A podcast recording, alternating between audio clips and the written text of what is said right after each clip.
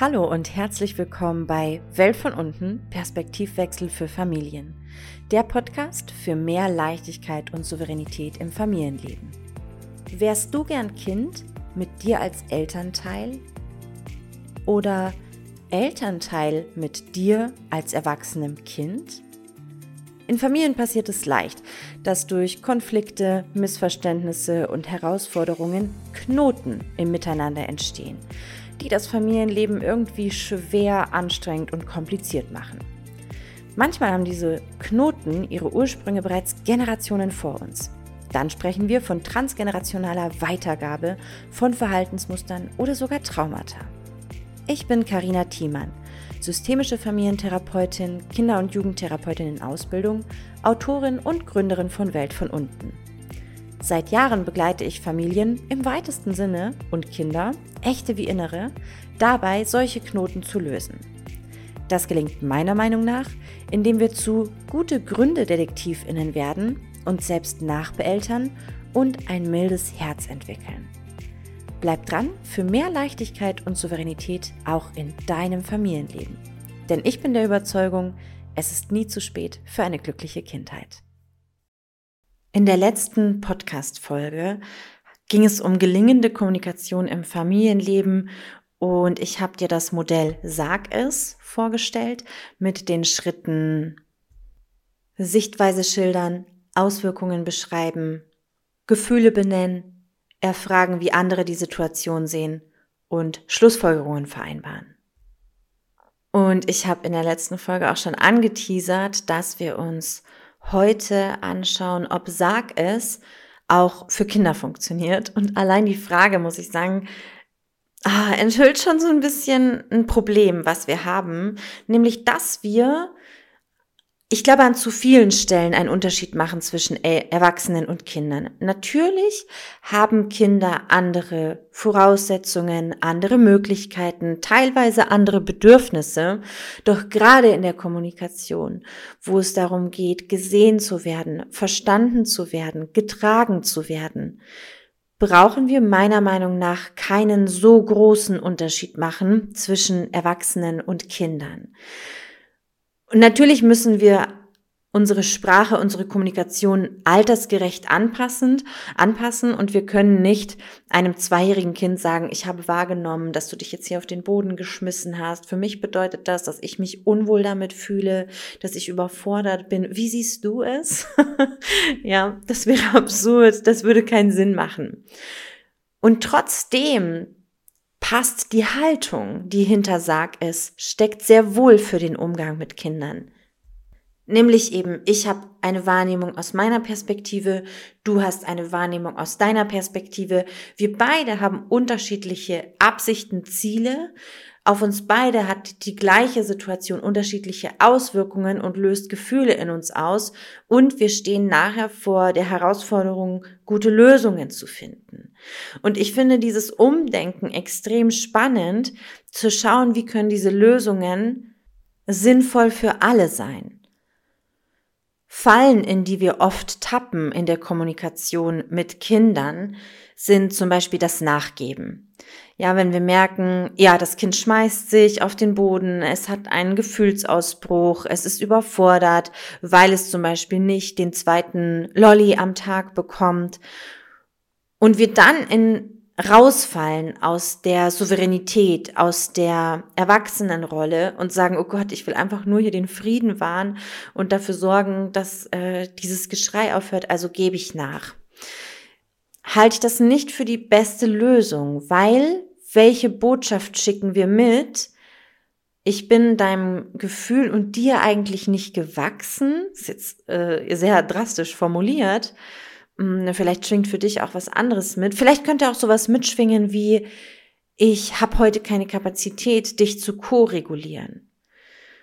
Und sicherlich gibt es dafür gute Gründe und jetzt sind wir eigentlich an einem wichtigen Punkt auch angekommen.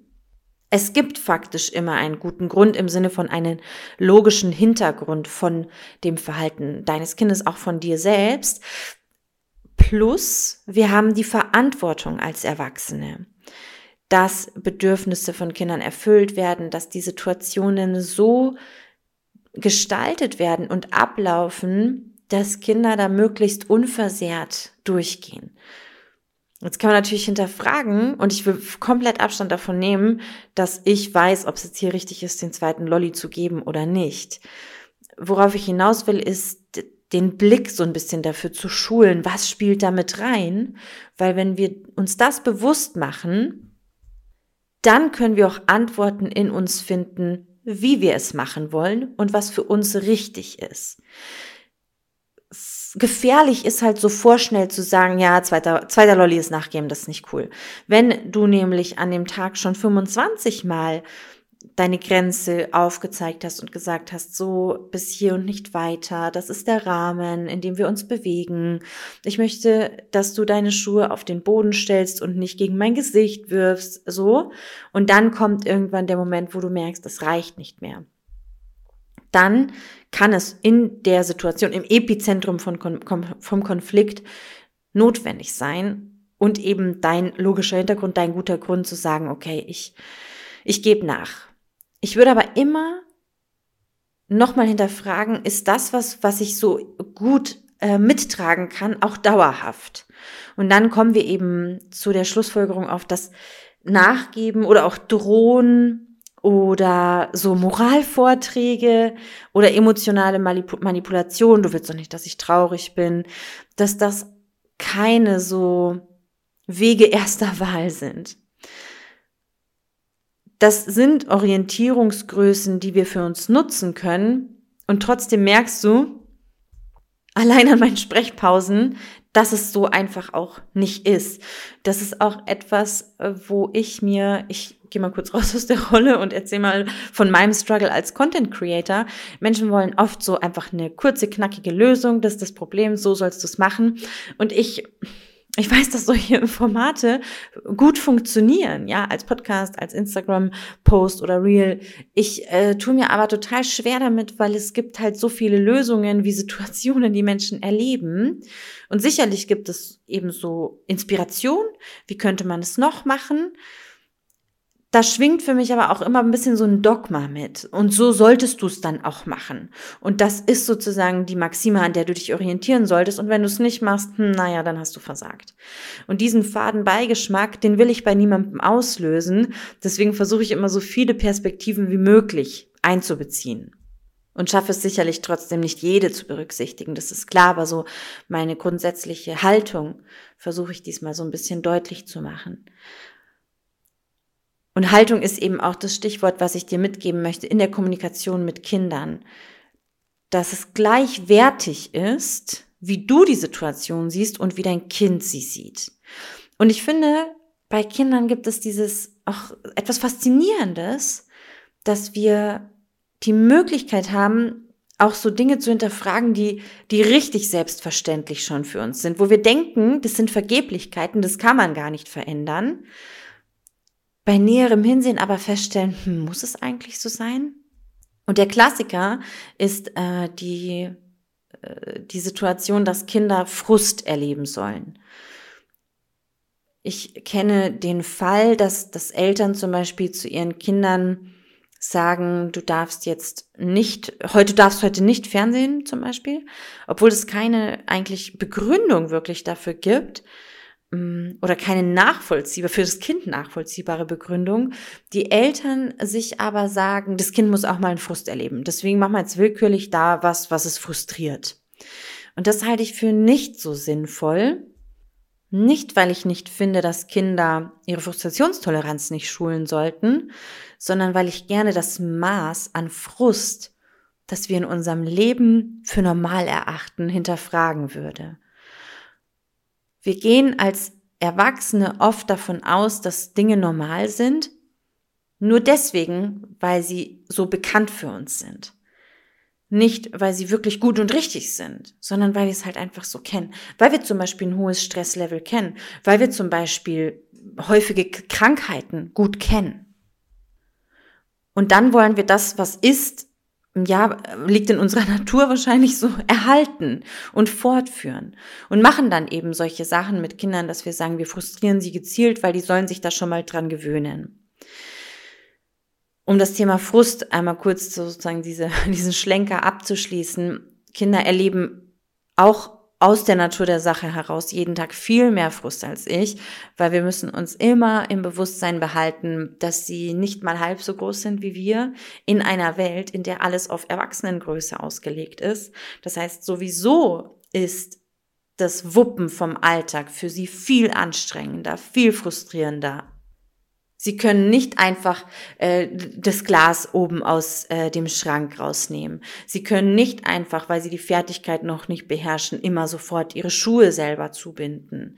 Sie können nicht einfach sagen, ach, ich, äh, ich nehme mir heute einen Tag frei und fahre in die Therme. Ja, sie sind in einem viel krasseren Abhängigkeitsverhältnis, in einer auch sehr krassen Fremdbestimmung. Und das teilen wir mit den Kindern. Wir bringen uns da so gegenseitig ja in die Fremdbestimmung. Das ist eine, ähm, ein Leidensdruck, den ja auch ganz viele Menschen haben, die kleine Kinder oder auch ältere Kinder zu Hause begleiten, dass sie sagen, ich fühle mich so fremdbestimmt. Ich vermute, den Kindern geht es da ganz ähnlich. Und deswegen ist es wichtig und das ist auch meine Antwort auf die Frage, funktioniert, sag es auch mit Kindern. In meinen Augen funktioniert es auf jeden Fall mit ein bisschen Abstrichen und Differenzierungen, mit auch etwas Zusatzwissen, ja, was brauchen Kinder in der Kommunikation und vor allem mit dem ganz wichtigen Aspekt, dass wir Erwachsenen in der Verantwortung bleiben und immer wieder unsere Erwartungen checken. Wenn wir bei Schlussfolgerungen schauen, ich wünsche mir für die Zukunft, wir können uns viel wünschen, ja, und wir können uns für die Zukunft wünschen, dass unsere Kinder am Esstisch nicht alles durch die Gegend werfen. Wir können ihnen dann schon mal sinnvollerweise sagen, was sie stattdessen machen sollen. Also das Essen bleibt auf dem Teller. Das ist ein kleiner Twist, auf dem wir in der Kommunikation ein bisschen achten können, dass wir nicht nicht sagen, sondern nicht, weil wir nicht sagen sollen, was nicht passieren soll, sondern weil wir eine Alternative gleich geben sollen. Das Gehirn registriert das nicht, oft nicht. Und deswegen ist wichtig, dass wir, dass wir auch aussprechen, was die Kinder wirklich tun sollen. Das Essen bleibt auf dem Teller, deine Hände du kannst mit den Händen ins, ins Essen rein, der Boden bleibt frei vom, äh, vom Essen. Genau, und dann wird's irgendwann sperrig, meiner Erfahrung nach. Und dann sagen wir natürlich, und ich möchte nicht, dass du den Hund mit deinem Abendessen fütterst. Und das ist auch okay. Wichtig ist eben nur äh, sozusagen den Rückschluss zu ziehen, ist das angekommen, was ich sagen will. Das ist dein Essen, nicht das Essen vom Hund. Eine weitere Falle in der Kommunikation mit Kindern, auf die ich noch eingehen möchte, ist die emotionale Manipulation weil das nämlich auch wichtig zu differenzieren ist. Grundsätzlich ist der größte Trumpf, den wir haben, nicht nur im Umgang mit Kindern, vor allem aber auch im Umgang mit Kindern, die Beziehung. Warum hören Kinder nicht? Warum folgen Kinder nicht? Weil die Beziehung nicht passt oder das Interesse. Ja, es kann sein, dass Kinder per Zufall das gleiche Interesse haben, ja, und dann irgendwie sich voll auf den Ausflug freuen und deswegen super sich ähm, schnell anziehen, mitmachen und äh, so alle los können. Es kann aber auch sein, dass das Kind halt viel lieber noch die Eisenbahn fertig bauen würde und deswegen nicht mitkommt. Und genau, und das sind auch solche Momente, wo ich sag, immer hinterfragen. Worum geht es bei so einem Ausflug? Um eine coole Familienzeit. Und ist es dann, wenn ein Kind sagt, ja, das wäre so, wie siehst du es? Ich sehe es so, dass ich heute gerne den Tag mit meiner Eisenbahn ver verbringen äh, würde. Darf das nicht auch die gleiche Gewichtung haben? Wäre das nicht auch unser Wunsch, dass unsere Meinung, unsere Haltung die gleiche Gewichtung hat und dass man dann gemeinsam schaut, okay, wie können wir das vereinbaren? Wer kann heute vielleicht auf den anderen einen Schritt zumachen? Und das basiert auf Beziehung, zu sagen, oh, ich würde es mir voll wünschen, ich freue mich richtig auf den Ausflug, ich habe lange drauf gewartet, ist aber ein Unterschied zu, willst du wirklich, dass ich traurig bin und den ganzen Tag traurig mit dir Eisenbahn spiele, weil du mir jetzt den Ausflug versaut hast? Hört man den Unterschied? Ist das, ist das schlüssig? Da gilt es aufzupassen, was ist noch für mich einstehen, was ist auch meine eigenen Gefühle gegenüber dem Kind transparent machen? Und wo fängt schon, wo fängt es an, dass ich eine Verantwortung abgebe, dass ich eine Last dem Kind mitgebe.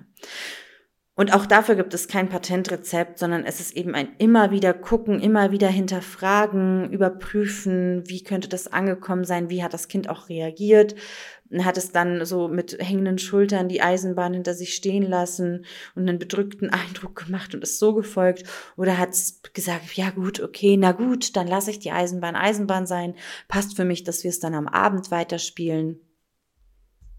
Und ihr habt eine echte Lösung gefunden. Oder wenn es anders läuft, zu sagen, okay, du möchtest heute unbedingt Eisenbahn spielen, ich, ich kann mich darauf einlassen, den Ausflug heute sausen zu lassen und dann bleibe ich da und dann lasse ich auch wirklich los und sozusagen drücke nicht hintenrum noch rein, dass, ähm, dass wir ja jetzt da sozusagen für dich den Ausflug aufgegeben haben. Ich glaube, und während ich so diese Bilder im Kopf habe und mit dir teile, dass wir sehr wohl dieses Wissen in uns haben, wie es gut für Kinder laufen kann. Gerade wenn sie raus aus dem Babyalter sind, da gibt es ja faktisch einfach ein paar pflegerische Sachen zum Beispiel, die man einfach wissen muss. Und sobald sie aber dann älter werden und selbstständiger werden, bin ich schon der festen Überzeugung, dass wir durch eine Innenschau, durch eine Selbstreflexion und auch durch eine Beobachtung unserer Kinder ganz viel Wissen in uns finden können. Ganz viel auch darüber, wie ist der Umgang sinnvoll, wie ist die Kommunikation, ja, dienlich und so, dass eben die Kinder beschützt und möglichst unversehrt aufwachsen können. Nichtsdestotrotz möchte ich dir einen Buchtipp mitgeben. Das äh, gibt's schon ein bisschen länger, habe ich aber für die Podcast-Folge nochmal rausgeholt, weil ich sehr schätze und das ist Miteinander sprechen, miteinander wachsen, liebevolle Kommunikation mit deinem Kind, Beziehung stärken, Konflikte lösen von meiner lieben Kollegin Hilal Virit. Äh, schätze ich sehr. Das Buch gibt auch eben viele so exemplarische, konkrete Situationen, wie das da lieber nicht laufen sollte und wie das gut laufen kann. Bei jedem Buch, bei meinem, bei diesem, bei allen Erziehungsratgebern ist aber wirklich immer super wichtig zu unterscheiden, dass ihr als Familie eure eigene Geschichte, eure eigenen Voraussetzungen und Herausforderungen habt und dass kein Ratgeber der Welt wissen kann, wie es für euch sinnvoll ist, welche für euch die beste Lösung ist. Das kannst nur du, das könnt nur ihr als Familie gemeinsam erarbeiten, herausfinden. Und deswegen feiere ich dich, dass du den Podcast hörst, denn genau so funktioniert es, indem wir uns immer weiter auseinandersetzen, indem wir uns Wissen aneignen, indem wir Situationen auch mal, ja, komplett versemmeln, obwohl wir es eigentlich besser wissen müssten die Idee, dass wir fehlerfrei sind, ist unmöglich, ist müßig. So, das wird äh, niemals passieren, dass wir sozusagen irgendwie einen Zustand erreichen, in dem wir fehlerfrei durchs Leben gehen. Deswegen ist der Umgang mit Situationen, die nicht so gut laufen, mit Momenten, in denen wir ja von der Wahrnehmung sozusagen die Botschaft bekommen, hey, hier stimmt was nicht, da ist eben wichtig, dass wir immer wieder dranbleiben, immer wieder im Prozess bleiben und uns so ein bisschen in den Prozess verlieben, statt zu hoffen, dass wir irgendwann fertig sind, weil sozusagen, wenn wir mit einem Thema fertig sind, wartet an der nächsten Ecke schon das nächste. Und sich da umzustellen aus dem, aus eigentlich einer Art Diätmentalität, so ich ziehe das jetzt für acht Wochen durch und danach ist es erledigt, hin zu einem Lifestyle zu kommen, wo ich wirklich einen dauerhaften Platz habe für meine Auseinandersetzung mit meinem Familienleben, mit meinem Innenleben. Und genau das ist, was ich ja auch als Welt von unten begleite, diese fortwährende Auseinandersetzung der vielen Themen, der vielen Aspekte, die dazu gehören, ein Familienleben in Leichtigkeit und Souveränität zu gestalten. Mit den Workshops, die ich, die ich mache, mit den 1 zu 1 Begleitungen und auch eben bald geht's los wieder mit Rise and Race, meinem Signature-Programm, wo wir wirklich viele Aspekte beleuchten, mit sinnvollen Methoden arbeiten, vor allem auch dein inneres Kind mit einbeziehen.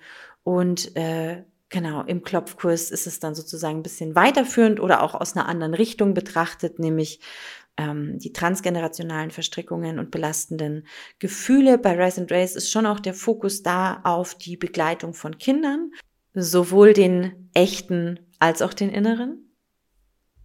Im Klopfkurs haben wir nicht so konkret diesen Erziehungsbezug.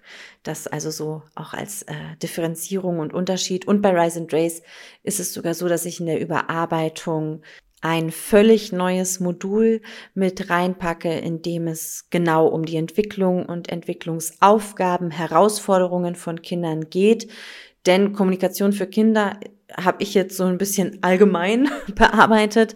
Da gibt es aber im Alter von zwei Jahren was ganz anderes zu beachten als zum Beispiel im Alter von fünf Jahren, weil die Kinder da gerade unterschiedliche Herausforderungen, unterschiedliche Aufgaben zu bewältigen haben. Und dementsprechend muss sowieso unsere Begleitung auch dynamisch und flexibel bleiben und immer wieder angepasst werden.